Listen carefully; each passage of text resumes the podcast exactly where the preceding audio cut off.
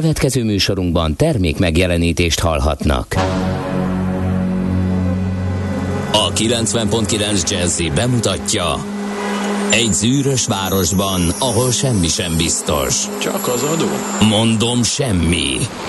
Ahol a kisbefektetőket senki sem védi meg a tőzsdei kilengésektől, és a sikátorokban leselkedik a kíméletlen hozamgyilkos.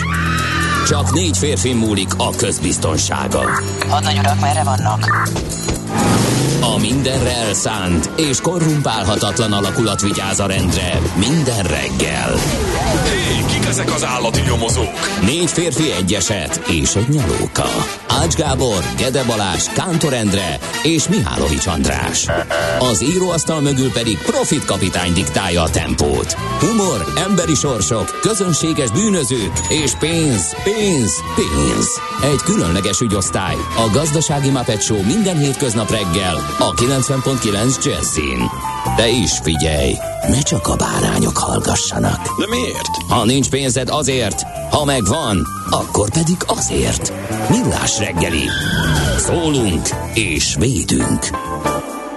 Jó reggelt kívánunk, 6 óra 31 perc van, és 2022. április 11-e kezdődik a hét a Millás reggelivel itt a 90.9 Jazzy Rádió. Nem mentünk az Ács Gáborral pénteken, azóta itt szerkesztjük prima kézműves módszerekkel a mai millás reggelit. Helyesebben én, ő pedig lektorálja az én munkámat, de nem sokára megfordul, és én lektorálom, és ő végzi a munkát. Hát valóban így lesz. Mihálovics András eh, köszöntötte a kedves eh, hallgatókat, és előlegezte meg, hogy mi fog történni. Hát nagyon várom már. Igen. Mindenki 0630 20 10 909 tegyük interaktívvá a mai műsort is, úgyhogy erre lehet írogatni SMS-ben, Whatsappon vagy Viberen. Dékartárs már itt van, lehajrázta Gézut, aki kicsit későn ébredt ma reggel, mert a Dékartárs már 6 óra ö, után néhány perccel írta, hogy ideálisak az út és forgalmi viszonyok Gödről Pestre, a Szerencs utcai lámpát menetből abszolválta, 21 perc alatt ért Zugló Hermina mezőre. Nagyon szép teljesítmény, gratulálunk az egyéni legjobbhoz közeli idő, de a közlekedésre azért figyeljünk, mert nem mindenhol ilyen kéhömpöly közlekedni. A Ferihegyi reptére vezető úton például már baleset történt korán reggel a Csévéző utcánál, úgyhogy nem egy leányálom arra közlekedni, gyanítom. De itt van Gézu, a random üzenetek művésze. Úgy érzem magam, mint egy használati utasításban egy lábjegyzet, amit még ki sem vettek a dobozból, és még ki sem nyitották, írja Gézu. Lesz ez még így se, kedves Gézu. Hétfőn ez teljesen természetes, de ö, csonka hét van, ö, mert nagy péntek lesz, és hát ez talán ki tud emelni téged a csomagolásból. A gyerekeknél nálatok mi a helyzet? Mert uh, ahány gyerek, annyiféle iskolai szokás nálunk. Tehát van, akinek be kell menni, de igazából semmit se csinálnak, csak milyen szórakoztató programok vannak.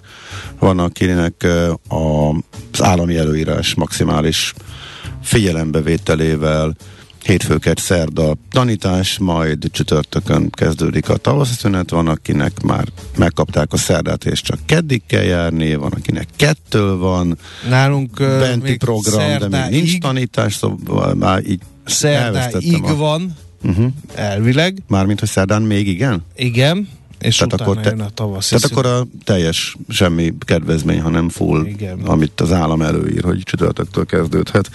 Uh-huh. Csak egy csomó iskolettől eltér. Egy jó nagy kavarodás van. Mondom, a legérdekesebb az, hogy van, akinek már most sincsen. Be kell menni, hogy ott legyenek. Jó hamar el lehet vinni a gyereket, meg ilyen bandázások, meg ilyen különféle programok vannak, de éppen, hogy tanítás az, az nincsen. Úgyhogy, ha, mindegy. Hát figyelj, Érdekes. valószínűleg rágyúrtak erre eh, a magyarok a csonka hétre, három napot kivettek, és lett belőle egy hét szabi, mert hogy befelé alig-alig találkoztam. Érthető eh, közlekedőkkel. Uh, úgyhogy még a buszok is ilyen nagyon üreskék voltak. Én a diákok helyébe jobban verném a tamtamot, hogy kikérjük magunknak, hogy kettő napos legyen a tavasz szünet, mert hogyha az ünnepeket leszámítjuk, akkor az bizony kettő, azaz kettő munkanap, amit ők megkapnak hivatalosan. Ezen a héten a csütörtököt, meg a jövő héten a keddet, azt annyi. Igen. No, hát drága barátaim, magyarok, vannak ennél fontosabb dolgaink is, mégpedig az, hogy köszöntsük a Leo nevű ismerőseinket, hiszen nevük napja van ma. Nekem is van egy Leo nevű ismerősöm, nagyon jó cimborám, együtt lőttük a Putyilov gyárat a gazdasági versenyhivatalnál. Ő is uh, hobbi ez a. Ez a rendes neve, nem a igen, Bece neve? ez a rendes igen? neve, igen. Uh-huh. Úgyhogy uh, addig nem is tudtam, hogy létezik e, ilyen névnap, amikor együtt voltunk. Ő is egyébként hobbi rádiós, tehát nagyon sok közös van bennünk. A gond az, hogy nem ezt a csatornát favorizálja. Úgyhogy ezt se fogja hallani. De hát lelke rajta. Ha! Mély fenkölt ereggel, mikor pilláimat a felkelő nap sugarai e, aranynyilakkal bombázván pislogásra kényszerítenek vala, ha ez az élet elilamlik. Ez azért van, mert hogy ma van a Magyar Költészet napja, ugyanis József Attila születésnapján rendezik meg 1964 óta a Magyar Költészet napját. Néha volt versmondó lány is, de most nem a Schmidt, hanem a Czoller van. Őt meg nem tudom, hogy rábírjuk-e arra, hogy szavaljon nekünk valamit, úgyhogy be kell érnettek ezzel a botcsinált és improvizált pársoros Ekte Mihálovicsal. Nem tudom, Ács Nem csatlakoz, nem, nem, nem. Nem, nem csatlakozol? Még, Jó, még, még poén, poén szintjén is alkalmatlan vagyok a dologra, úgyhogy... Na, aztán nem. miről is beszéltünk? Ja, igen, a költészet napjáról a Parkinson-kor uh, világnapja is van. James Parkinson születésnapján az ő munkásság előtt tisztelegve rendezik meg, meg hát természetesen az érintettek problémáira felhívván a figyelmet 1997 óta a Parkinson-kor világnapját. Mm, nézzük, mi esett meg április 11-én. Hát kérem szépen, a Muhi csata első napja volt 1241-ben, április 11-én. Itt még jól álltunk itt még megállítottuk a tatárokat, ennyi egy ilyen mini napi csatát, mert többen kiborultak a múltkori. Miért? Miért álltunk jól? Miért? Egy hidat védtek. És... Hát de nem mi nyertünk Muhinál. De az első nap jól álltunk. Ja, az első nap jól álltunk. Mondom, ja, értem. Hány a napos volt az egész? első napja kettő. Kettő. És a, 50 aha, okay. tehát, mint a magyar labdarúgó válogatott a fél időben. De jó, tehát a Muhi csata felét is megnyertük. Igen. Jó, oké. Okay. Egy hidat védtek nagy sikerrel a magyar lovagok egyébként. Az a híd, ahol nagy emlékhely van, ezt a hidat védték sikerrel a magyar 21 egy napon csapatot. keresztül. A baj az, hogy a csata két napig tartott. Igen. Aztán találtak több helyen átkelőt a tatárok, és körbevették a magyarokat. Azok meg bezárkoztak egy szekérvárba, az meg nem bizonyult. mi folyik a sajó, ugye? Igen, azt hiszem. Aztán 1848-ban az áprilisi törvények 5. Ferdinánd szentesíti a március 21-i törvénycikkeket, feloszlatja az utolsó rendi országgyűlést, az áprilisi törvények pedig kimondják a magyar királyság függetlenségét, az évenkénti országgyűlés Pesten, a felelős minisztérium és a nemzetőrség felállítását, a jobbágyrendszer megszüntetését, az úriót Erdélyel, de elismerik a pragmatika szankció érvényességét. Úgyhogy az áprilisi törvények a márciusi ifjak követeléseiből itt valóra váltak. El tudom képzelni, mekkora eufória volt, amikor hozták a híreket, hogy ezt szentesítette a király. Aztán 1948-ban, száz évvel később elkezdték építeni a budapesti gyermekvasút első szakaszát. Uh, úgyhogy az is egy jeles évforduló. Nézzünk néhány születésnapost. 1857. április 11. a magyar ipar maga Weiss Manfred nagyiparos, a Weiss Manfred acél és fémművek alapítója ezen a napon született. Aztán a magyar irodalom egyik oszlopa, Márai Sándor, magyar író, költő, drámaíró, újságíró, 1900-ban született eh, április 11-én, és hát említettem, hogy József Attila születésnapja is van ma, hiszen ma van a Magyar Költészet napja. Eh, József Attila 1905. Eh, április 11-én született, tehát és még egy jeles születésnaposunk van, az 1956. április 11-én született Hernádi Judit magyar színművésznőt is köszöntjük, és kész csokjainkat küldjük neki. No, hát ez volt a kötelező kör, a megemlékezések köre. 0 30 20 10 9 0 9, ha valaki lát az utakon valamit, vagy egyébként csak véleménye van, például mi a kedvenc költeménye, tud-e ajánlani hallgató társainak ö, költeményt. Neked? Nekem ajánljanak? Nem, te ajánljál nekem valamit. Ha még itt zenélünk, elolvasnám. Igen, érdekes, nem tudnék egyet kiemelni. Ma átgondolom. Én már felmondattam a versmondó lányjal. Na, mit? Faludi György német zsoldos dalát. Nagyon durva. Nincs meg. Tudom, nagyon keveseknek van meg. Faludi munkásságának nem ez Nincs az emblémája. De Eh, hogy azt úgy, úgy mondottad fel, hogy el is hangzott? El is hangzott. Annak idején? Annak nyoma kell, hogy legyen. Andi előadta? Igen. De nagyon Rémlik, de, de csak ennyi. Uh-huh. rémlik, ugye? Hát nem egy szép ö, költemény, meg mondom, nem faludira jellemző, de nekem nagyon, engem nagyon megfogott. Egyszer egy tábortűznél szavalt el az egyik ö, címborám, és annyira beégett, nyilván a feeling miatt, meg a mondani valója miatt is, hogy én a költészet napján mindig ezt citálom elő, valamint Adi Endre az őskaján, azt imádom, uh-huh. azt ez mindent el is mond életemről és működésemről ez a két szerintem. Na jó, én akkor nem teszem hozzá, hogy Petőfi Sándortól az Ezrivel te- terem a fána megy című mert az Sikamlós? egy, nem, az egy poén. Tehát az, Ja, aha. az egy paródia? nem, azon kb. gimnazista korunkban, harmadikos korunkban röhögtünk, tehát uh, már amikor kiderült, hogy Petőfi ilyet is ír, amúgy, amúgy, amúgy sikam, hát nem, sikamlós inkább ilyen vicces, de amúgy említésre méltósa lenne. Na jó, Egyébként, menjünk amikor gyorsan. minket sarokba akartak szorítani ezzel, hogy mi a kedvenc költeményed gimnáziumban, mit tudod, mit mondtuk? Louis Aragon Zsalugáter című szerzeménye. Ezen mindenki elgondolkodott, pedig a vers abból áll, hogy a lehető legtöbbször leírja azt a szót, hogy Zsalugáter. Érdemes utána nézni, van egy ilyen költemény. Ennyi az egész. Tényleg, zsalugáter, zsalugáter, fejből tudom idézni. Zsalugáter, zsalugáter, zsalugáter, zsalugáter, zsalugáter, zsalugáter. Ezt szerintem ne forszírozunk ezt Ugye? a témát tovább. Jó. Azt írja el a hallgató, hogy a rögtönzés inkább a Parkinson naphoz volt méltó, mint a költészet. Ezt köszönöm, kedves hallgatóknak. Imádom. De én nem színművész, és nem versbarát vagyok, csak egy rádiós műsorvezetés, ez jutott eszembe hirtelen, de utána szavaltam, és a Zsalugáterben ezek nem kapott szavazatot. Viszont többen írjátok, hogy a Majom Ország című Vörös Sándor vers a kedvencetek. Értem én, miért nem ismertük Ács Gáborra, de utána néztünk. És már mindent értünk.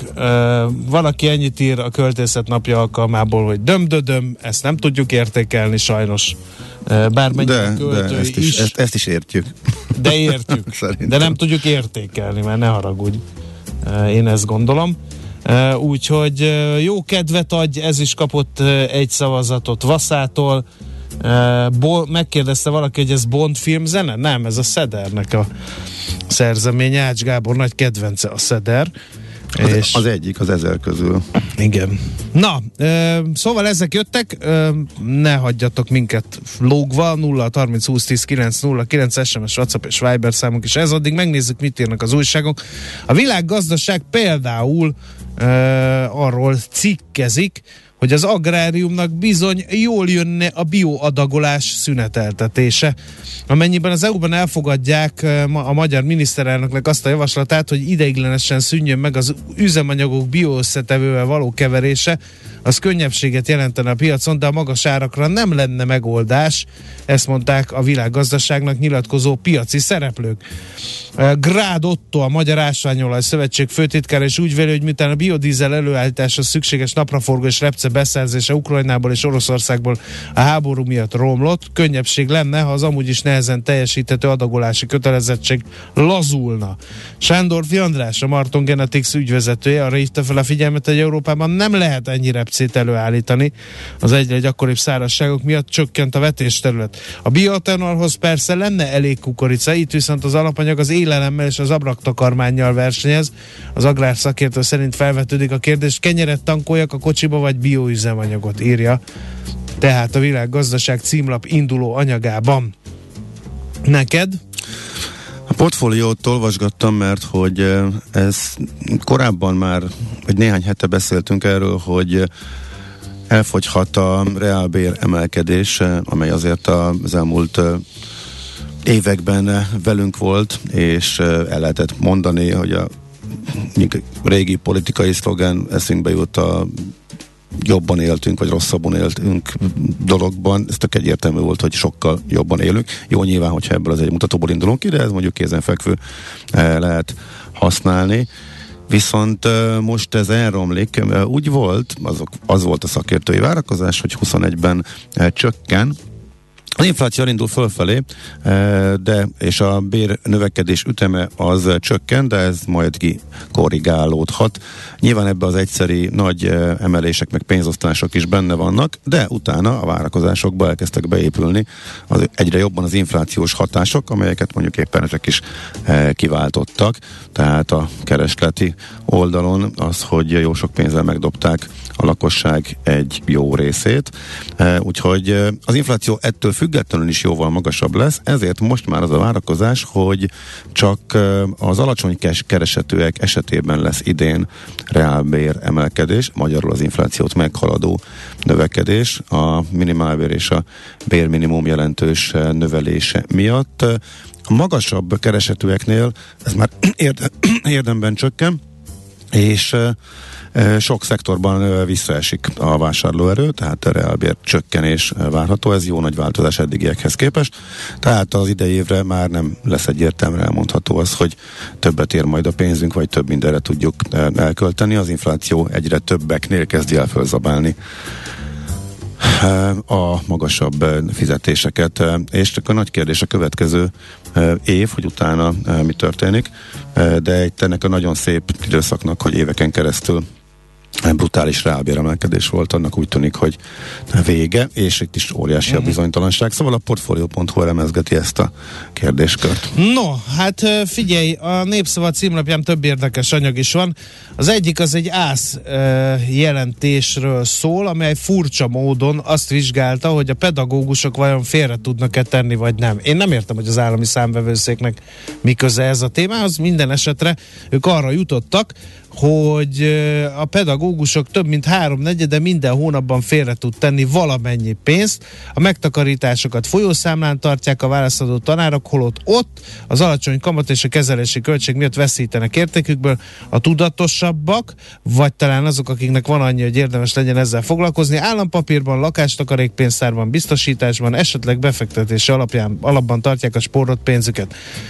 Azonban a lap, a népszava felhívja a figyelmet, hogy több dolog kimaradt a jelentésből. Például, hogy egy pályakezdő állami oktatásban elhelyezkedő tanár a szakmunkás minimálbért viszi haza, és az sem szerepel a felmérésben, hogy a gyakorló tanárok is közzétettek egy beszámolót a közelmúltban, ebből egészen más következik, mint a szervezet kutatásában. Sokan a hó végén még azt is meggondolják, hogy gyümölcsöt vegyenek, e nehogy, nemhogy félre rakjanak, e, írja tehát a népszava és ugyanezen lapnak a címoldalán díszeleg az a cikk is, hogy tavaly a töltőállomások összesített forgalmán belül minden korábbinál nagyobb 33%-os részesedésre tettek szert a szaknyelven fehérnek nevezett, azaz hálózathoz nem tartozó kis hazai kutak.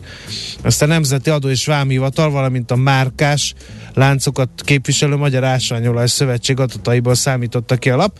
A részesedésük az elmúlt 11 év során 5% pontot nőtt. Kérdésünkre, hogy a kiskutak forgalmának folyamatos emelkedése ösztönözhette az üzemagár korlát bevezetését. Egri Gábor a kiskutakat összefogó szervezet elnöke nem kívánt találgatásokba bocsátkozni, írja tehát a népszava.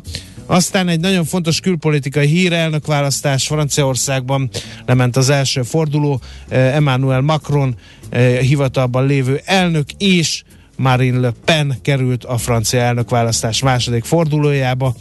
Uh, ők kapták, ők ketten kapták a legtöbb szavazatot. De mennyit is? Hú, azt most itt pont Ja, mert ugye ezt, ezt, ezt tudtuk, ez volt a várakozás, és ez egy, ez egy ideig is egyértelmű Ez exit volt. pollokról van egy. Ja, ez még az exit poll. Uh-huh. Mindjárt nézem, csak vissza kell hívni. Exit pollban 4 pont különbség volt. Azt, azt, azt Macron 28,1 és 29,7, Löpen pedig 23,3 és 24,7 okay, százalékos eredményt. Akkor ez megvolt, azt hittem, hogy van frissebb. Jó, oké. Okay. G7.hu azt elemezgeti. Beszéltünk erről is, hogy a MOL miért viseli kényelmesen azt a gigantikus veszteséget, amit a benzinás top jelent neki a nagyker szinten. Meg volt rá válasz, mert hogy a finomító járésen gigantikus nyeresége van. Egyrészt ezt a témát veszi végig, másrészt itt van a legfrissebb grafikon, ami durva, tehát megvannak a márciusi számok, hogy mekkora. A finomító járésen azért nyer a MOL nagyon sokat, mert hogy Ural típusú kőolajat vásárol, és az Uralnak az ára az nagyon eltért a Brenttől, sokkal olcsóbb, és a, a Brenttől és, és a és a VTI-től, de hogy az árés az ilyen uh, 5 uh, dollár szok, körül szokott lenni, és az elmúlt időszakban kisebb is volt ennél, most pedig hirtelen a semmiből egy grafikon kitörte a plafont a grafikon 35-re uh, ugrott, ami még akkor is sok, hogyha itt néhány apró korrekciós tényezőt érdemes figyelembe venni. Egy, ezzel egyébként a MOL is számol, tehát a kőolajon kívüli egyéb költségek is iszonyatosan megugrottak, például a széndiokszid kibocsátás, földgáz is többszörösébe kerül, ez is számít a finomító járésnél, ezért a MOL viszont közül egy olyan árést is, amelynél ezeknek a hatásait már eh, figyelembe veszik, de így is 33,7 dollár, az eddig ilyen 3-4-5 dollárokhoz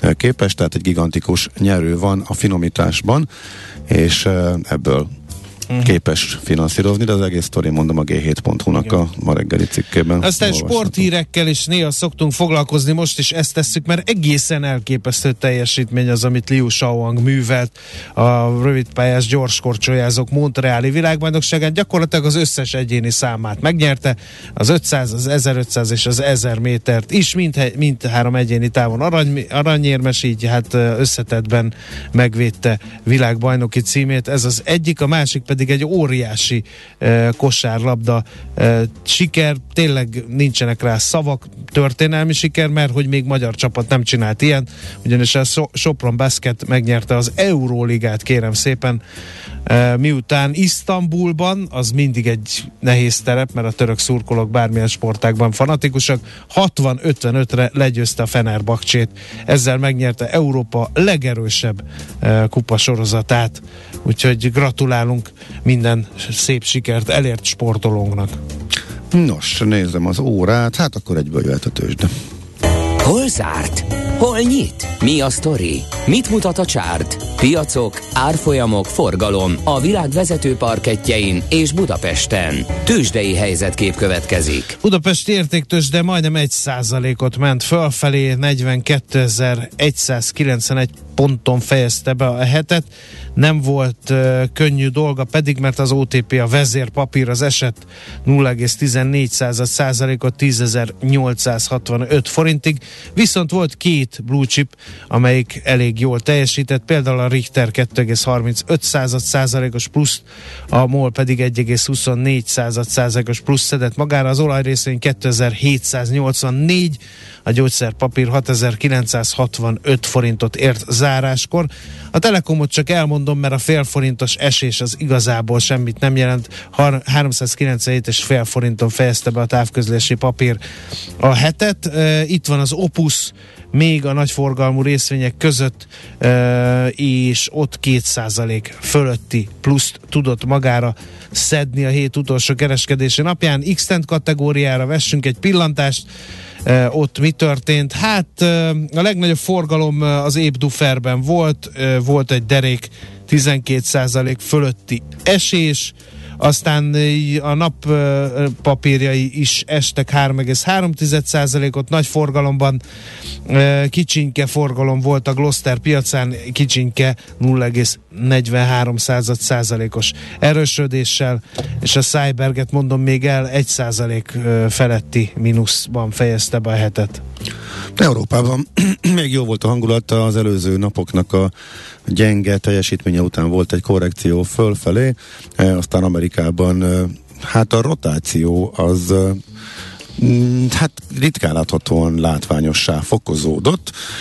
A technológia elég nagyot esett, a value részvények pedig emelkedtek, vagy stagnáltak, úgyhogy érdekes volt a kötvénypiacon folytatódott a hozamemelkedés, az inflációs félelmek, várakozások, illetve a szigorúbb Fed, de kapcsolatos várakozások továbbra is a piacon voltak, és erre a tőzsde így kezdett reagálni. Ez rögtön azt a félelmet ülteti el a befektetőkben, hogy a nagyon magas értékeltségű technológiai papírok nál, akkor ez már túlzás, ami történt, és akkor azokat inkább adják és átcsoportosítanak a hagyományos iparágakba.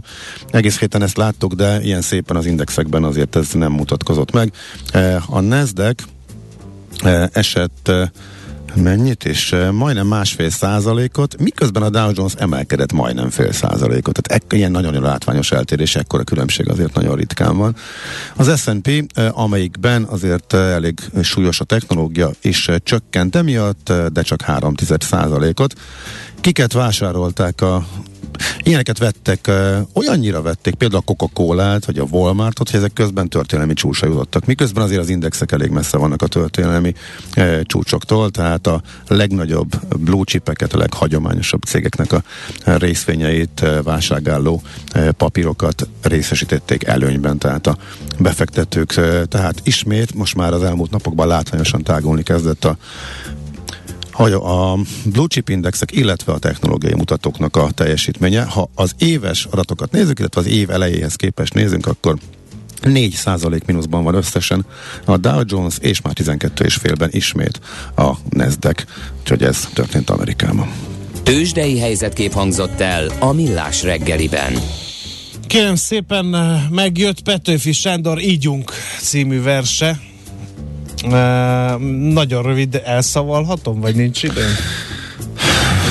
Nem mondom, nem, hogy ez lesz az évszázad. Nem, nem kérnénk meg valakit? Tolerandit nem esetleg? Vagy nem, nem, nem vállalja? Azt, ígyunk, azt inkább ő ha, Jó, okay, Sokkal igen. hitelesebb szerintem is. Na, azt mondja Petőfi Sándor, ígyunk. Akinek nincs szeretője, bort igyék, és hinni fogja, hogy minden jány érte ég és igyék bort az, akinek pénze nincs, és ővé lesz a világon minden kincs. És igyék bort az, akinek búja van, és a bú tőle nyakra főre elrohan. Sem szeretőm, sem pénzem, csak bánatom, másnál háromszor a többet ihatom. Jó, hát az, Írta az elkeseredett költő. Az ezrivel terem a fánom egy sem sokkal színvonalasabb ennél, de hát nem ezekért szeretjük Petőfit, ezt elmondhatjuk. Na mindegy, itt van Czoller Andi, ez a lényeg, akinek a, ez a lényeg. Ez, akinek a haj, nem a Petőfi akinek a haj koronájára szinte föl sem fért a füles, úgyhogy ez nagy, nagyon, nagyon Pont az előbb a jól néz ki. Laci kollégánk mondta kint, hogy a költészet napjára egy hajkölteménnyel érkeztem. Hát abszolút úgy tűnik. Én ezzel járulok hozzá. Hallás, De kiderül, csak nekünk tűnt így, tehát nem a fodrásztól érkeztél, hanem éppen hozzá tartasz. Úgyhogy az ágyból. Ez kimaradt, kimaradt nekünk. Ja, az ágy alkotta a hajkompozícióról van szó. Értem. De és mi lesz a hírekben? Mikor mi? Hát járható a Pesti hasonrakban. Jó, Azt hát írják a hallgatók, óriási hózsonázás közepette, igen. igen. A többek között ez. Jó, akkor viszont ez azt jelenti, hogy olyan rendkívül nagy breaking ebben úgy kitaláltam nincsen, ezek De szerint nincs. éjszaka. Na, akkor mindjárt folytatjuk. A reggeli rohanásban könnyű szemtől szembe kerülni egy túl szépnek tűnő ajánlattal. Az eredmény krétával körberajzolt tetemes összeg. A tethelyen a gazdasági helyszínelők, a ravasz, az agy és két füles csésze és fejvállalakzat. A lehetetlen küldetés megfejteni a Fibonacci kódot. A jutalom egy bögre rossz kávé és egy olyan hozamgörbe, amilyet még Alonso Mózli sem látott. Millás reggeli, a 90.9 Jazzy Rádió gazdasági mapetsója. Vigyázat! Van rá engedélyünk! A Millás reggeli főtámogatója a Superautomobil KFT, a Schiller Auto család Lexus Pest márka kereskedése Újpesten. Schiller Auto család. Autók szeretettel.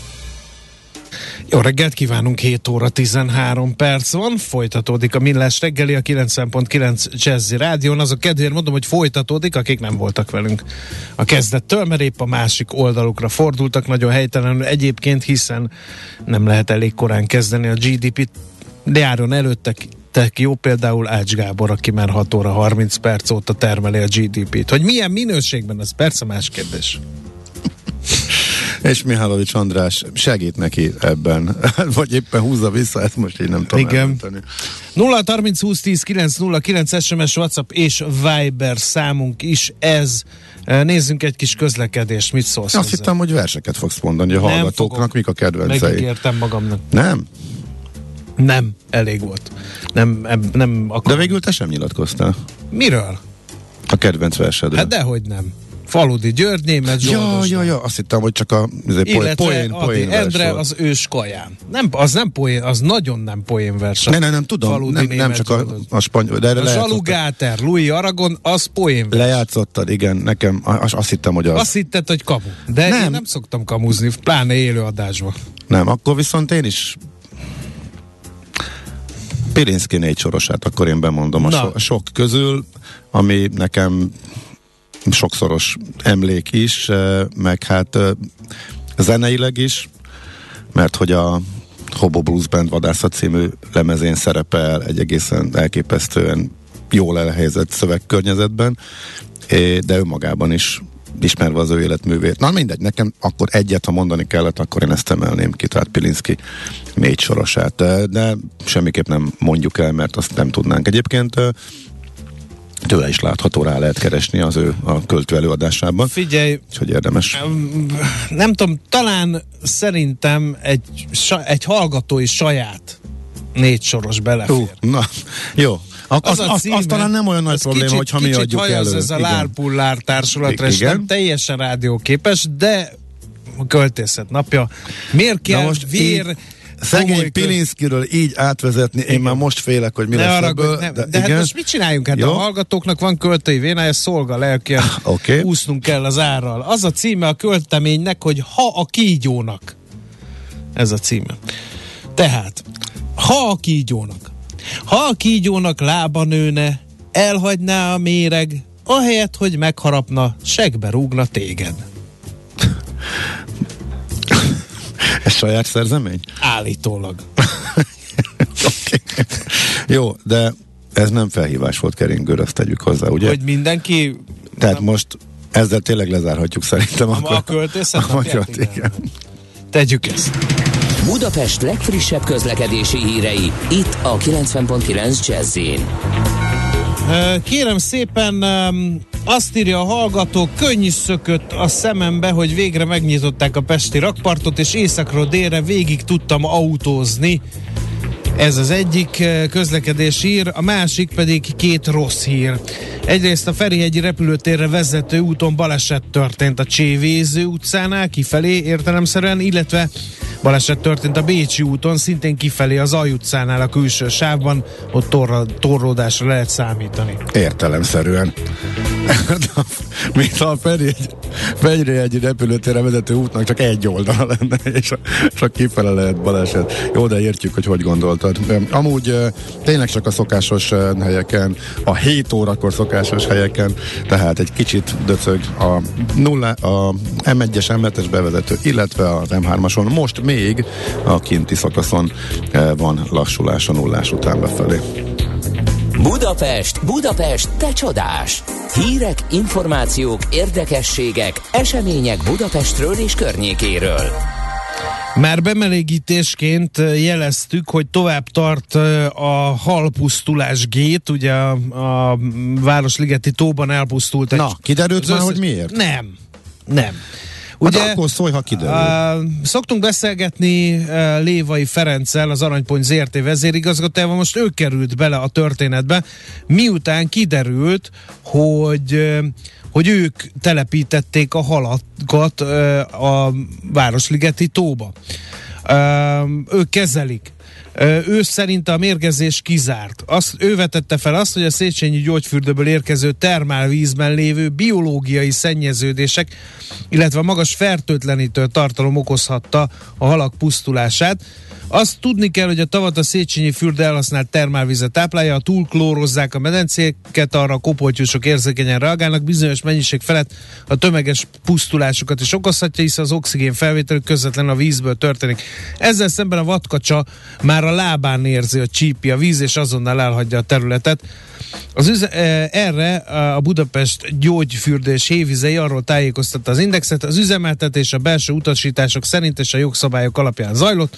A tárgyi eseményt megelőzően a töltő-ürítő medencéket március 25-én és április 4-én bakterológiai vizsgálatnak vetették alá. Jegyzőkönyv van róla, ez szerint a használt víz ürítését illető jogszabályoknak megfelelő eredményt kaptak. Az eset után a kémiai vizsgálatokat ők is elvégezték, de még értékelik, nem áll módjukban további nyilatkozatot adni, majd megjöttek az első eredmények. Április 6-án 10 óra 50 perckor szereztek tudomást a Városliga ZRT-től, hogy mi történt a tónál. Azonnal közcsatornába terelték a Széchenyi fürdőből a tó felé áramló vizet. Náluk nem történt üzemzavar, minden a jogszabályok és belső utasítások szerint történt. A kommunális szennyvízet minden esetben külön bekötésen keresztül vezetik közvetlenül a közcsatorna hálózatba, még a Városligeti tó felé a használt medence vizet vezetik el a megszokott gyakorlat szerint. Ez biztosítja, hogy a használt medencevíz soha ne keveredjen a kommunális szennyvízzel, és több laboratórium mintát vett a helyszínen, az ő laboratóriumjuk is, meg egy független is, és, és több helyen is ráadásul az előzetes eredmények szerint a hatóság által megállapított határérték feletti kibocsátás nem történt, szennyezett víz a Széchenyi fürdőből nem került a tóba. Itt tartunk. Egy rejtély. Hát most szennyezetnek minősül-e az, hogyha túl klóros, vagy az... A, a, tehát hát gondolom, hogy ezt az lehet, írják, hogy mennyire lehet klóros. Hát az, az, az lehet, hogy hát nem tudom én is, hogy a sötétbe tapogatózom, próbálok a sorok között olvasni, más nem igazán tehetünk, hogy nem minősül hivatalosan szennyezetnek, de a halaknak meg pont uh-huh. elég volt, hogyha kicsit, hát nem tudom. Nem tudom, majd kiderül. Hidd el, van még ezen csont, van még ezen csont, úgyhogy lesz ebből. Hát nyilván, a... mert, persze, hogy van, mert hogy nem tudjuk az mert, nem még tudjuk, mindig. Igen. Beszéljünk akkor talán a taxis tarifákról, nem? Én, nem hát arról akartál? Nem, a metrónak a ja, űrretró okay. stílusáról, a hármas metró megjelentek a látványtervek, hogy milyenek lesznek az állomások, de azt nem lehet leírni, azt tényleg látni kell.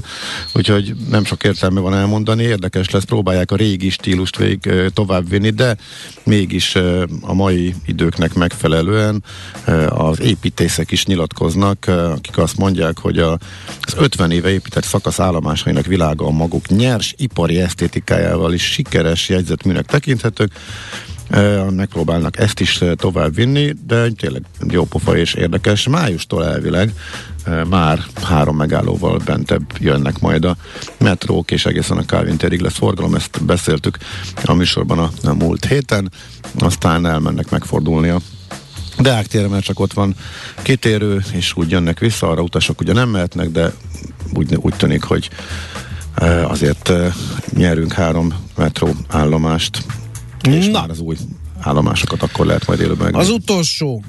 Megvan az egyesség, drágulni fog a taxizás.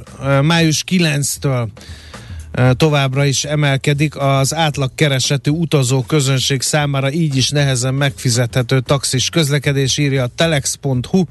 Az alapdíj 700-ról 1000 forintra, a kilométerdíj 300-ról 400 forintra, a percdíj 75 forintról 100 forintra nő.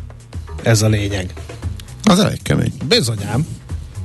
Kíváncsi, kíváncsi leszek, hogy mondjuk a forgalom ezt követően hogy Most se lehet taxit alakulni. kapni, egyébként próbálkoztam vele az elmúlt időszakban, kénytelen, kelletlen. Nincs autó, tehát nem jönnek ki effektíve. Zongoráznak fél órán keresztül, meg applikáción mondja a robot, hogy majd küldi az autót. Legváltozó. Reggel korán próbáltam, este olyan nem olyan későn, ilyen 9-10 óra fele, napközben is próbáltam, elég nehéz. Hát jó, mondhatjuk azt, hogy sokan elmentek, gondolom én, mert hogy nem érte meg.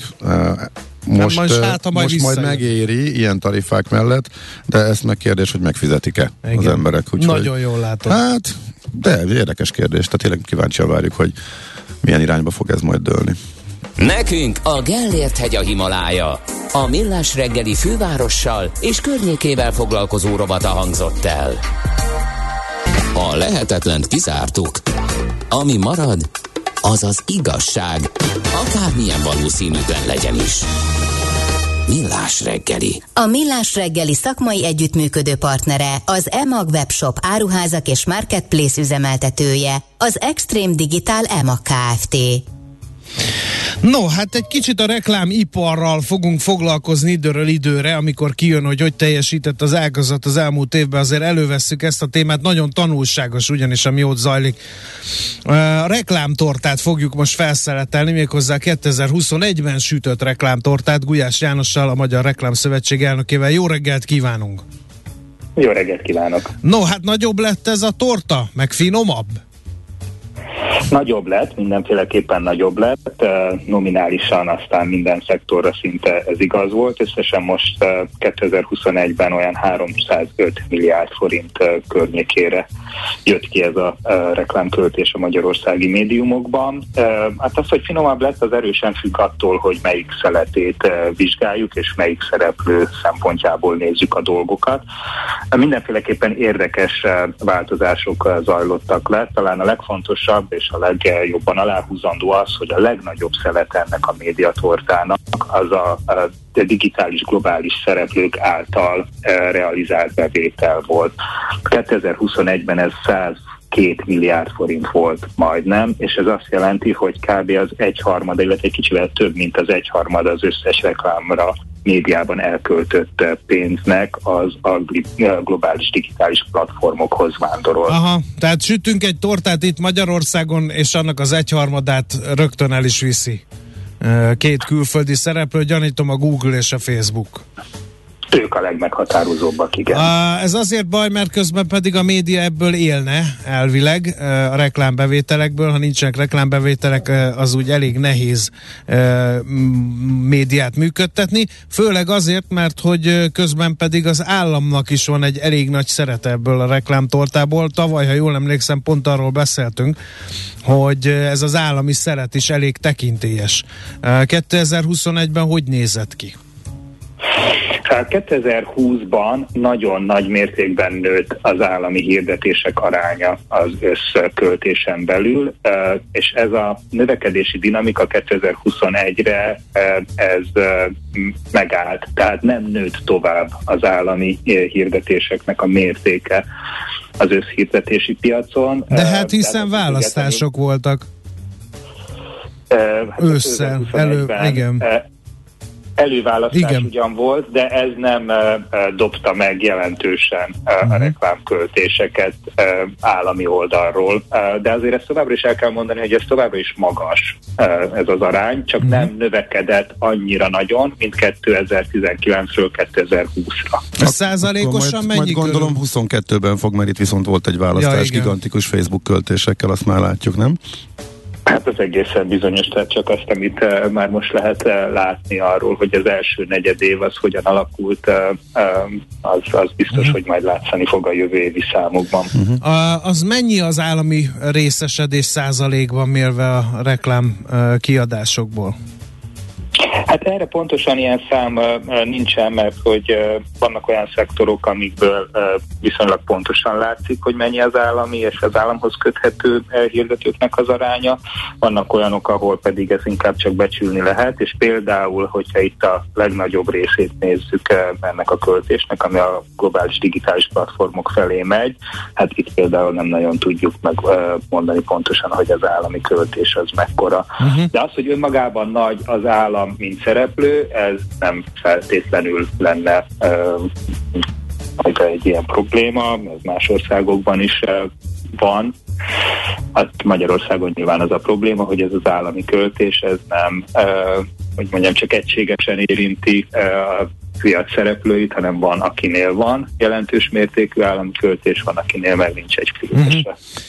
Uh-huh. Um, azért is meglepett, hogy pont me- megszakadtunk. Ó, úgy tűnik. Igen. Annyira meglepődtél, hogy megszakadtunk. Meg, igen. Azon gondolkodom, hogy akkor ezt most hogyan hidaljuk át. Szerintem olvasgassál gyorsan, megpróbálom újra előkeríteni akkor vendégünket. Jó. És akkor nem is zenélnénk, hogy gyorsabb legyen. Igen. Um, bakterológia, vasúti váltóörökkel foglalkozó. Ezen én is rendkívül jót mulattam magamban, csak nem akartam mondani. Mit? igen, ja. A bakteriológia és a, igen, és a bakterológia. Bakterológia, és értem. a bakterológia. Én ilyen hülyeséget? Nem, mindegy. Így hangzott. Igen. Nevessünk együtt. Ja. Uh, még szombaton reggel nagyon eláztam, tegnap meg elfújt a szél, mint a regény napfényben, ma egészen baba azon napokhoz képest a járása az időnek, a rutin meg, ha így maradna, szép is lenne, írja uh, Löpapa a közlekedési információit, uh, illetőleg többen követelik, hogy a Pilinszki négy sorosát igazán beolvashatná Ács Gábor, de hát erre én nem tudok az ő nevében garanciát vállalni semmiképpen sem. A, a, aztán még mi van? Ja, közben előkerült remélhetőleg interjú alanyunk, megszakadt vele az előbb a beszélgetés, Gulyás János azonban remélhetőleg egy másik számon elérhető lesz, addig én nem tudom, hogy miről tudnék még szót ejteni az index cikke ütött itt szemet nekem, hogy miért olyan nehéz feltérképezni Vladimir Putyin vagyonát, mert hogy állítólag készpénzzel és luxus ingatlanokkal is rendelkezik, de legjelentősebb része máshonnan származik, az orosz államból egyenesen, de közben én csak szaporítom itt a szót, meg közben pedig előkerült interjú anyunk Gulyás János, a Magyar Reklámszövetség elnöke, hall-e bennünket ő? Igen, most Na, nagyszerű, szuper. No, szóval ott tartottunk, hogy állami torta, én meg arra akartam rákérdezni, hogy nem dobta-e meg a reklám tortát, hogy, hogy volt egy labdarúgó Európa bajnokság, meg volt egy olimpia, tehát nemzetközi sportesemények meg megszokták lökni a hirdetési aktivitást. Igen, ez általában igaz, sajnos 2021-ben ezt nem látta így a piac. Hát mindig volt egy ilyen gondolkodás, hogy amikor olimpia van, amikor nagy nemzetközi sportesemények vannak, akkor rákapcsolnak a hirdetők, ez tavaly nem történt meg. Uh-huh. Um, mennyire, még azt lehet tanulságos, hogy mennyire költik a reklámforintjaikat a hirdetők az online felületeken, és mennyire, mennyire offline módon? Hát az most már látszik Magyarországon is teljesen egyértelműleg, hogy a digitális csatornák a legmeghatározottabb, legmeghatározóbbak a reklámköltések területén. Tehát összesen a hazai szereplők és a globális szereplők egy olyan 155 milliárd forint környékén realizáltak 2021-ben az összesen 305 milliárdos piacból, tehát több mint a fele a reklámköltéseknek az a digitális oldalon realizálódik. És ugye az látszik, hogy 2020-hoz képest ö, ö, szépen növekedtek nominálisan a bevételek, tehát összességében közel 20%-kal nőtt a reklámpiac, de hogyha itt ezen belül elkezdünk egy kicsit ö, mélyebbre ásni, akkor azt látjuk, hogy a digitális globális szereplőkön kívül tulajdonképpen a legtöbb szektor reál értékben 2019-hez képest nem növekedett. És ez igaz például a hazai digitális szereplőkre is, amik hogyha azt nézzük, hogy 2019-ben mekkora volt az ő bevételük, és ezt megnézzük, hogy 2021-ben hogyan alakult, hogyan alakult, és ez reál értékben hogy néz ki, akkor azt látjuk, hogy ez a növekedés ez már sokkal kisebb, és hát a többi szereplőnél aztán ez még inkább így van. Uh-huh. Ha a piaci szereplőket vesszük alapul, akkor általában a hirdetők melyik csatornát favorizálják? Televíziót, vagy meg mi van a rádióval, nyomtatott sajtóval, stb. Ez is érdekes lehet. Igen, hogyha a sorrendjét nézzük így, akkor azt láthatjuk, hogy a legnagyobb az a digitális globális, a második a televízió, a lineáris televízió, ez 2021-ben körülbelül egy olyan 75 milliárd forint volt, a harmadik az a digitális hazai szereplőknek a köre, utána jön a sajtó, ez körülbelül 36 milliárd volt tavaly, és azért itt ez pontos kiemelni, hogy ez például egy olyan szektor, ami 2020-ról 2021-re is nominálisan is csökkent 2%-ot, és hogyha ezt 2019-hez hasonlítjuk, akkor pedig ez a csökkenés ez már több mint 12 százalék nominálisan, tehát itt aztán fokozottan igaz az, hogy reál értékben ez még kevesebb volt, és akkor itt ez például egy olyan szelete a tortának, ahol a, a 2021 sem volt annyira rózsás, messze nem. Utána jön a közterület, egy kb. 25 milliárd forintos részesedéssel, ami egyébként szépen nőtt 2000 2020-hoz képest közel 20%-kal, de hogyha itt azt megnézzük, hogy 2019-hez képest hogyan alakultak a 21-es számok, itt azt látjuk, hogy összesen közel egy 8%-os nominális növekedés volt 19-ről 21-re, amit, hogyha nyilván a reál értékben nézzük, akkor ez már egy csökkenésnek felel meg. A következő szelete a médiaköltéseknek az a rádió. Rádió esetében 2021-ben 11,2 milliárd volt a reklámköltés, ami egyébként egy 11%-os növekedés 2000 20-hoz uh-huh. képest, viszont ez már, hogyha 19-el hasonlítjuk össze, megint csak egy nominális csökkenést mutat. Tehát még nem érte el nominálisan sem a rádió azt a szintet, ami a utolsó Covid előtti többé-kevésbé normálisabbnak tekinthető évben volt. Uh-huh. A kilátások milyenek? Ugye Ács kollégám már megelőlegezte, hogy az idei első negyedév a választások nyomán megnövekedő hirdetési aktivitás miatt elég jól indul. Hát a külföldi szereplőknek. A külföldi első, szereplőknek elsősorban. mindenképpen, de például a közterületi reklámok is profitálhatnak. Mm. Ebből láthattuk, hogy az óriás plakáthelyek jelentős részét politikai hirdetések töltötték fel. Igen, tehát azt gondolom, hogy az első negyed év eh, ezeknek a, a eh, iparági szereplők számára meglehetősen eh, jól indult. A kereskedelmi piac az egy kicsit lassabban indult be. Ugye ez a két dolog hat egymásra, tehát mondjuk így, hogy a, ha nagyon erőteljes a politikai kommunikáció, akkor hajlamos a kereskedelmi piac egy kicsit visszafogni a költésekből. De hát ugye az első negyed évben a legmeghatározóbb esemény az az volt, hogy február végén elindult egy szörnyű háború itt a szomszédunkba, aminek biztos, hogy óriási hatása lesz a magyar gazdaságra, és hogyha a magyar gazdaságra hatása van, akkor pedig az azt jelenti, hogy a reklámiparra is nagy hatás van. Ahogy mondani szoktuk, a, a reklámipar az valamennyire a barométere az egész gazdaságnak, és hogyha jól mennek a dolgok, akkor a reklámba pláne jól mennek a dolgok, ha meg rosszul mennek a dolgok, akkor megfokozottan rosszul tudnak menni a reklámiparba, úgyhogy azért meglehetősen borúsak a kilátások itt az év maradék részére, elsősorban azért, hogy hogyan fog alakulni a magyar gazdaság benne a, a fogyasztás, többi, a Akkor a gazdasági szereplők nem olvassák azt a tankönyvet, hogy válságba kell a legjobban hirdetni? Ezek nem, szerint? annak ellenére, annak uh-huh. ellenére, hogy ezt uh, sokan is sok helyen számokkal bizonyítva mondják, az most már tulajdonképpen egy ilyen közhely, hogy az, aki a, nehezebb időszakban is építi a márkáját, az abban a pillanatban, amikor egy kicsit fölfele kezd indulni a gazdaság, akkor egy sokkal jobb pozícióból indul, és sokkal nagyobb növekedést tud realizálni saját maga számára. Úgyhogy én abban bízom, hogy nagyon sok hirdető azért szintén ezt gondolja. Jó, hát nagyon szépen köszönjük a helyzetképet, megjegyeztük hogy hogy állunk.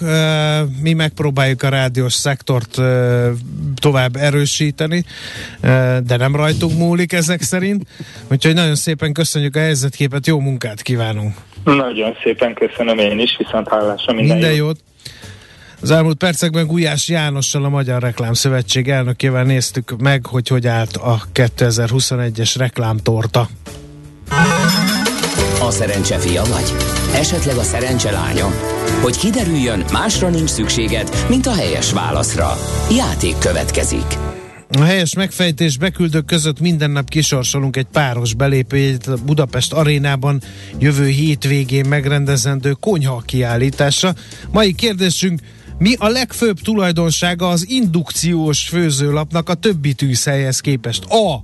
Érintőképernyős a kijelzője. B. A hő a tűzhely felszínén keletkezik, innen veszik át a hőt az edények, vagy C. A hő közvetlenül a tűzhelyre tett edényben keletkezik. Hova küldjük a megfejtést? Figyeljünk oda!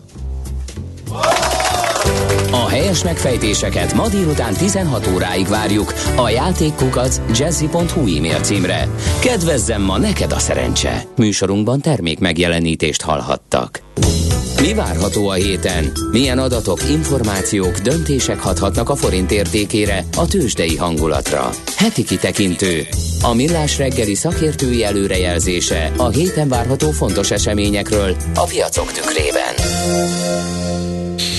No, hát mozgalmas időket élünk a makrogazdaságban is, szinte minden hétre jut valami olyan izgalmas anyag, amit tényleg nagyon várunk, mert tényleg meghatározhatja mindennapjainkat. Szerintem ezen a héten is lesz ilyen. Epic Győző, az OTP elemzési központ elemzője majd elárulja, hogy melyik az amerikai infláció vagy az LKB kamat döntés ígérkezik a legizgalmasabbnak. Szervusz, jó reggelt! Jó reggelt, üdvözlöm a hallgatókat! Hát az infláció az Magyarországon is nagyon uh, húsba vágó probléma. Uh, a mellékelt ábra szerint egészen elképesztő adatok láttak napvilágot pénteken a magyar inflációval kapcsolatban. Amerikában jobbak a kilátások, jobb a helyzet? Uh, igen, szerintem az elmúlt hónapokban többször előfordult, hogy ugye itt a magyar, illetve amerikai inflációs adatok kapcsán ugye szintén velem interjúztatok, és mindig ugye azzal viccelődtem, hogy nagy a verseny a magyar és az amerikai infláció között, hogy melyik lesz a magasabb, vagy hát fordított nézőpontból mely, melyik, melyik lesz az alacsonyabb. És hát ez a verseny gyakorlatilag ilyen értelemben továbbra se dőlt el, hiszen ugye azt már tudjuk, hogy 8,5 lett a magyar infláció márciusban, és hát az amerikai március inflációra 8,3% a várakozás, tehát, hogyha ott is lenne egy meglepetés, akkor e, könnyen ugye az amerikai infláció is a magyarhoz hasonló e, szinten lenne. Tehát ilyen értelemben e, Amerikában is e, magas az infláció. Hát ott azt, írta, azt írja, valahol olvastam, hogy 82-ben volt utoljára ilyen magas az infláció így van, Amerikában? 1982-ben, így van, tehát hogy abszolút, abszolút e, ilyen értelemben történelmi időket élünk, úgyhogy, úgyhogy igen, nagyon régen volt utoljára ilyen magas az infláció.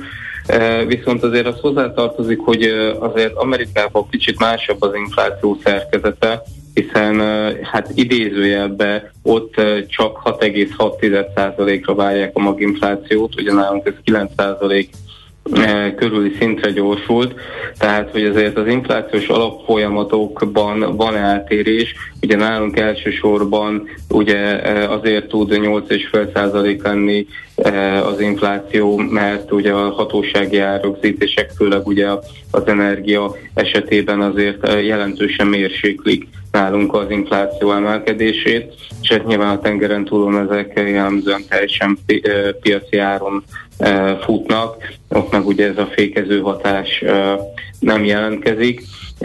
Emiatt ugye a headline infláció nagyon hasonló, de a maginfláció azért kedvezőbb képet mutat. Uh-huh. Benne van azért a pakliba egy jó vaskos meglepetés az Egyesült Államok inflációjával kapcsolatban is? Tehát vannak olyan jelek, ami azt mutatja, hogy lehet, hogy azért e, itt is valami olyasmi kapaszkodásra lesz szükség, mint Magyarországon?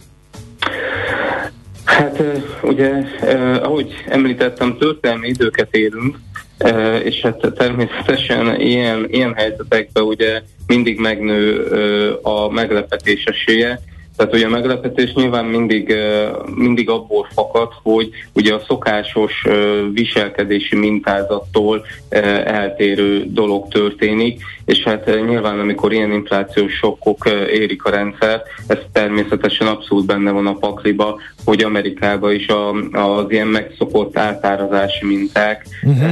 egyszerűen felborulnak, és, és hát könnyed. Tehát ilyen értelemben abszolút ott is megvan természetesen a, a, benne van a pakliban a meglepetés. Na jó, akkor majd meglátjuk. Mikor jön a mutató? Ez a hét közepén érkezik,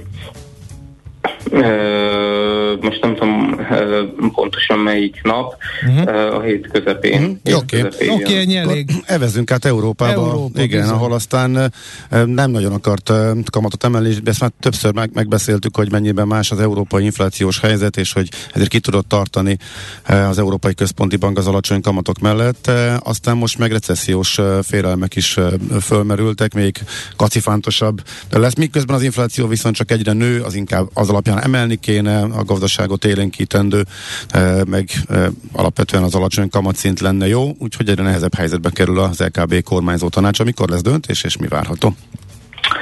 Igen, szerintem nagyon fontos azt kiemelni, hogy annak ellenére, hogy márciusban az eurozónában is nagyon nagy negatív meglepetés volt az inflációban, 7,5 százalékra ugrott a, az inflációs mutató mértéke, ami hát nem emlékszek pontosan, de hogy ilyen 5-6 százalék pontos negatív meglepetést okozott, tehát hogy ez így, aki hosszabb ideje foglalkozik inflációs, meg főleg eurozónás inflációs adatokkal, tehát hogy a, a, a számára ez körülbelül ilyen felfoghatatlan mértékű, ugyanis tehát hogy az európai inflációban hát a nagyságrendi eltérések a várakozásoktól a maximum 1,1% pont szokott lenni, tehát ehhez képest ez a, ez a fél százalék körüli eltérés, ez óriásinak mondható.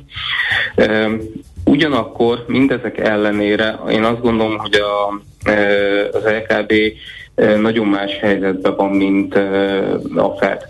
Ennek pedig az az oka, hogy ugyan a headline infláció 7,5%-ra gyorsult, viszont ebben is elképesztően nagy hatása volt az energiaáraknak, és ugye említettem, hogy a tengeren túlon a maginflációt 6,6%-ra várják az eurózónába, ez még mindig úgymond csak 3%, tehát, hogy ez, ez ugye arra utal, hogy, hogy az alapinflációs folyamatok azért az eurozónában teljesen más pályán mozognak, mint mint a tengeren túlon, tehát korán sincsen, tehát hogy korán sincsen olyan erős belső keresleti nyomás, nincs olyan inflációs, tehát a munkaerőpiac felül érkező inflációs nyomás, mint a tengeren túlon, és mindezek ugye azt eredményezik, hogy egyrészt magába ebbe az egész energiaár, energiaár robbanásos történetbe az eurózóna eleve egy egy, egy, egy másabb inflációs történettel ment bele, és hát most is, ahogy említettétek, ugye nyilvánvalóan ez az orosz-ukrán konfliktus az európai gazdasági aktivitásra sokkal erősebben hat, mint az USA-éra. Tehát ilyen értelemben könnyen lehet, hogy ugye lehet, hogy maga a headline infláció adott esetben az élelmiszerárak vagy, a, vagy az energiárak további emelkedése miatt magas lesz, viszont az alapinflációs folyamatok eh, korán sem festenek annyira rossz képet, mint a tengeren túlon, eh, és hát ugye, hogyha még eh, beütne egy, egy érezhető gazdasági lassulás, ez feltétlenül még inkább igaz lenne. Uh-huh. Tehát ez uh, alacsony irányba mutat. Uh-huh. Így van, így van. Uh, mindezek miatt egyébként mi arra számítunk, hogy noha az LKB uh, a legutóbbi ülésén olyan értelemben híja volt, hogy a korábbi várakozásoknál hamarabb csökkentheti le az eszközvásárlások mértékét, Viszont elhangzott egy olyan mondat, hogy időben elválhat egymástól az eszközvásárlási program kivezetése és a kamatemelés megkezdése, és hát mi is erre számítunk, hogy lehet, hogy az eszközvásárlási programot tényleg elkezdik szépen fokozatosan leépíteni, viszont az, hogy mikor lehet ténylegesen, mikor indulhat el Európába a kamatemelés, szerint megítélésünk szerint ez nagyon bizonytalan, és akár az is benne van a pakliba, hogy a jelenlegi árazások ellenére, amik az idei évben körülbelül két ilyen 25 bázispontos emelést áraznak, mindezek ellenére nem lesz emelés az eurozónába az idei mhm. évben. Oké. Okay. Meglátjuk. Okay. Figyelünk, kamillázunk, kommentelünk, tárcsázunk. Köszönjük. Rendben, én is köszönöm. Szerbusz. Epic Győzővel, az OTP elemzési központ elemzőjével beszélgettünk. Mi az a headline? Infláció, kérdezi Esztel hallgató. Ács kollega ugyanúgy néz rám, mint én Eszter hallgatóra. Az maga a az fő maga inflációs a fő adat. infláció, igen. igen. Kedves Eszter. Aztán közlekedés információ. Várj, azt majd mindjárt, ja, jó? Okay. Heti kitekintő rovatunk hangzott el. Mire érdemes odafigyelni a héten? Mi elmondjuk. No, szóval... Olyan, mint a nyomozás. Majdnem művészet. Kicsit matematika, kicsit sakkozás is. Türelemjáték. Millás reggeli. A Millás reggeli szakmai együttműködő partnere, az EMAG webshop áruházak és marketplace üzemeltetője, az Extreme Digital EMAG Kft. Végre beszélhetek a rádióban. Na, um, hallgatói üzenetek 0 30 20 10 9 0 9 SMS, WhatsApp és Viber számunk is ez. Az M2-es elesett Dunakeszinél 10 perces a torlódás az M0-ásig, okát nem tudjuk, mert nem írta meg a hallgató. Uh, aztán itt van, hogy az élet apró, de nagyon fontos mozzanatairól Szőke kapitány tudósít. Idén kicsit előre szaladtam, és már a második húsvéti sonkát is megfőztem. A ma reggeli csülök főtt tojással és házi hermelinnel. Egészségedre, kedves hallgató! Aztán a reklám tortához jött egy észrevétel, tévét a 20 és 40 évesek nem nagyon néznek. A online meg reklámblokkolókkal védekezünk a hirdetések ellen. Hát ettől még a hirdetők hirdetni akarnak, a hirdetők targetálnak, és hát ugye ott van, hogy a Facebookon meg a Google-ön keresztül azért csak eljutnak hozzánk, ezért hízik az ő részesedésük a reklám tortán belül. Na, rohanjunk tovább, mert dolgunk van még. Igen, témát váltunk. Itt van Igen. velünk a vonalban Szilágyi Márka, Daktele Magyarország igazgatója. Jó reggelt kívánunk! Szép jó reggelt, sziasztok! Mivel foglalkozik a cég? Ez egy nagyon fontos kérdés. Nem tudjuk mondani, de hogy jó. Okay. Mind, mindig, mind, mindig a legfontosabb kérdés. Először szeretnék kitérni egy kicsit arra, hogy uh, mi történik itt jelenleg a piacon, és, és mi, mi, mivel is foglalkozunk. Alapvetően a daktaláról is rólunk azt kell tudni, és egyébként az egész piaci változást szeretném ezzel bevezetni, hogy ugye egy Covid-ot éltünk át, egy, egy globális pandémiát, ahol ugye nagyon sok minden átalakult az életünkben. Uh, itt nevezhetjük a korlátozásokat, amik történtek, az utazási korlátozások és egyéb minden emberi maszkviselet, minden egyéb, ami történik a mindennapi életben. Viszont ez hozzátartozik az is, hogy a, mind a munkáltatók és mind a munkavállalók számára megváltozott a világ. Sokkal nagyobb igény van arra, hogy remote módon dolgozzanak a munkatársak, hibrid munkavégzésben és sokkal nagyobb szabadsággal. Ezért ugye megnövekedett az, az a piaci elképzelés, hogy olyan rendszereket használnak a munkavállalók és a munkáltatók, amelyek lehetővé teszik azt, hogy százszázalékosan otthonról, vagy remote módon, vagy nagyobb szabadsággal tudjanak dolgozni. És ugye itt jönnek képbe az ügyfélszolgálatok és az okos ügyfélszolgálati megoldások, amelyek... Na igen, amelyeket... itt akadtam én, hogy azok mit tudnak, mitől okos egy ügyfélszolgálat. Igen, igen, igen. Igen, ez egy, ez egy nagyon jó kérdés, és ma, mai világban nagyon sok mindent okosnak nevezünk, ha már az interneten ö, nyomkodjuk, de alap, alapvetően azért nevezzük okos ügyfélszolgálatnak, és azt tartozik ebbe a kategóriába, amely egy olyan megoldást nyújt a a munkavállalók és a munkáltatók számára, amelyel egyrészt ö, könnyebbíteni tudja a, a munkafolyamatokat, effektívebbé tenni, olcsóbbá tenni, tehát az, az, az, hogy a munkavégzés sokkal gyorsabban, effektíven történik, ergo ezzel ugye olcsóbbá is válik, és emellett pedig teljesen egy platformon belül vezet mindent, amelyre szüksége van a cégnek, uh-huh. és kezelnie kell. Azért kérem, hogy még, még részletezzük ezt, mert hogy azt olvasjuk, hogy rendkívül gyorsan futott fel a cég. Tehát Csehországban alapították uh-huh 2000-es évek közepén, de az elmúlt néhány évben tört ki, kapott nagy befektetéseket, meg terjeszkedett és sorra megy be különböző országokba, és hozzánk tavaly ősszel, ha jól emlékszem. Igen, igen, igen, tavaly meg.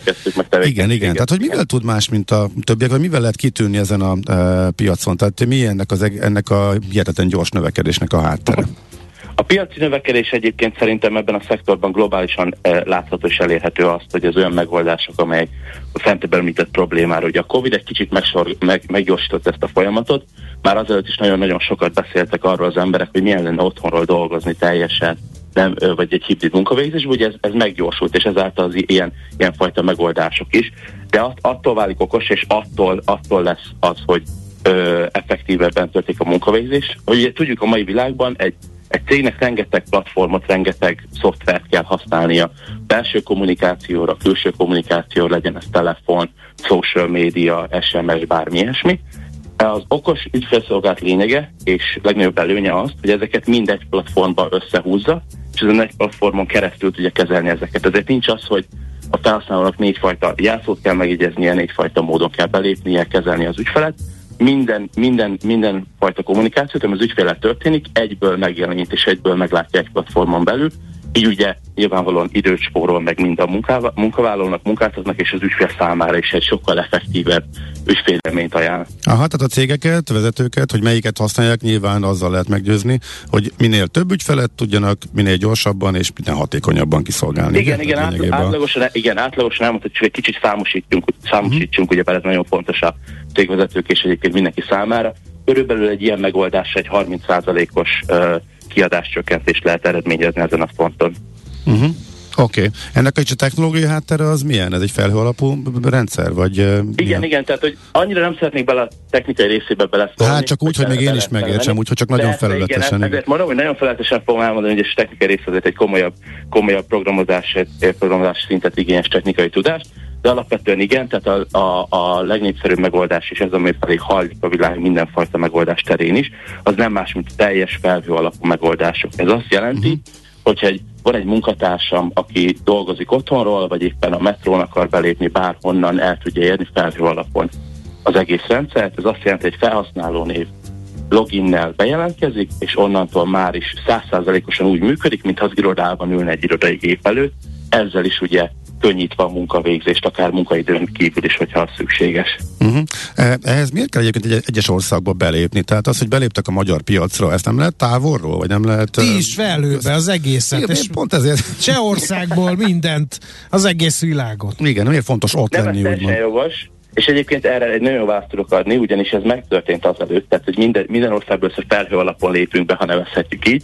Tehát ugye mielőtt megalapult a magyar branch, és Magyarországon létrejött a, a cég, ugyanis ugye megoldásaink már több országban piacvezetőek, mielőtt létrejöttünk, azért olyan munícióval érkeztünk, hogy az ügyfeleink között vannak elég, elég nagy híresebb nevek, egy kifli.hu és egyéb nagyobb cégekről beszélünk, amelyek ugye már azelőtt is részesültek. Tehát igen, felhő alapon lépünk be, de ami nagyon-nagyon fontos, és szerintem Magyarországon főképpen, hogy minden cég számára és minden vezető számára nagyon fontos a lokális támogatás. Tehát az, hogy egy, rend, egy, rendszert, egy rendszert használnak, abban nagyon fontos az, hogy lokális nyelven és lokális módon legyen egy támogatás mögötte, egy support szolgálat, amely segít, ha bármi probléma van esetleg a rendszerrel, vagy, vagy elnyomkodta a kollega. Tehát hogy ez, ez a legfontosabb. Tehát, hogy felő alapon működik, de nyilvánvalóan a magyar piacon például nagyon-nagyon fontos az, hogy lokálisan jelen legyen valaki, és, és támogassa hátulról a programot, mm. hogyha bármi okay. szükség van. Világos. Hát nagyon szépen köszönjük, hát akkor további sok sikert a gyors terjeszkedéshez Magyarországon, és persze akkor az egész világon. Köszönjük szépen. Szép Nagyon napot, jó munkát! szép napot! Szervusz, szia, szia! Szilágyi Márkkal, a Daktela Magyarország igazgatójával eh, beszélgettünk. Hát az Omnichannel okos ügyfélszolgálati megoldásokról.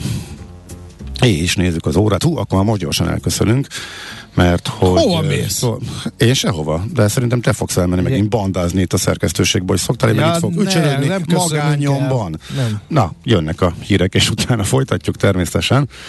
Kivételesen Feledi Botond lesz elő, előbb, és utána Nézd, Gerendi Irán lesz a téma, tehát teljesen értető szerintem, hogy most Botond előre furakodik, mert politikailag Irán nem egy egyszerű képlet.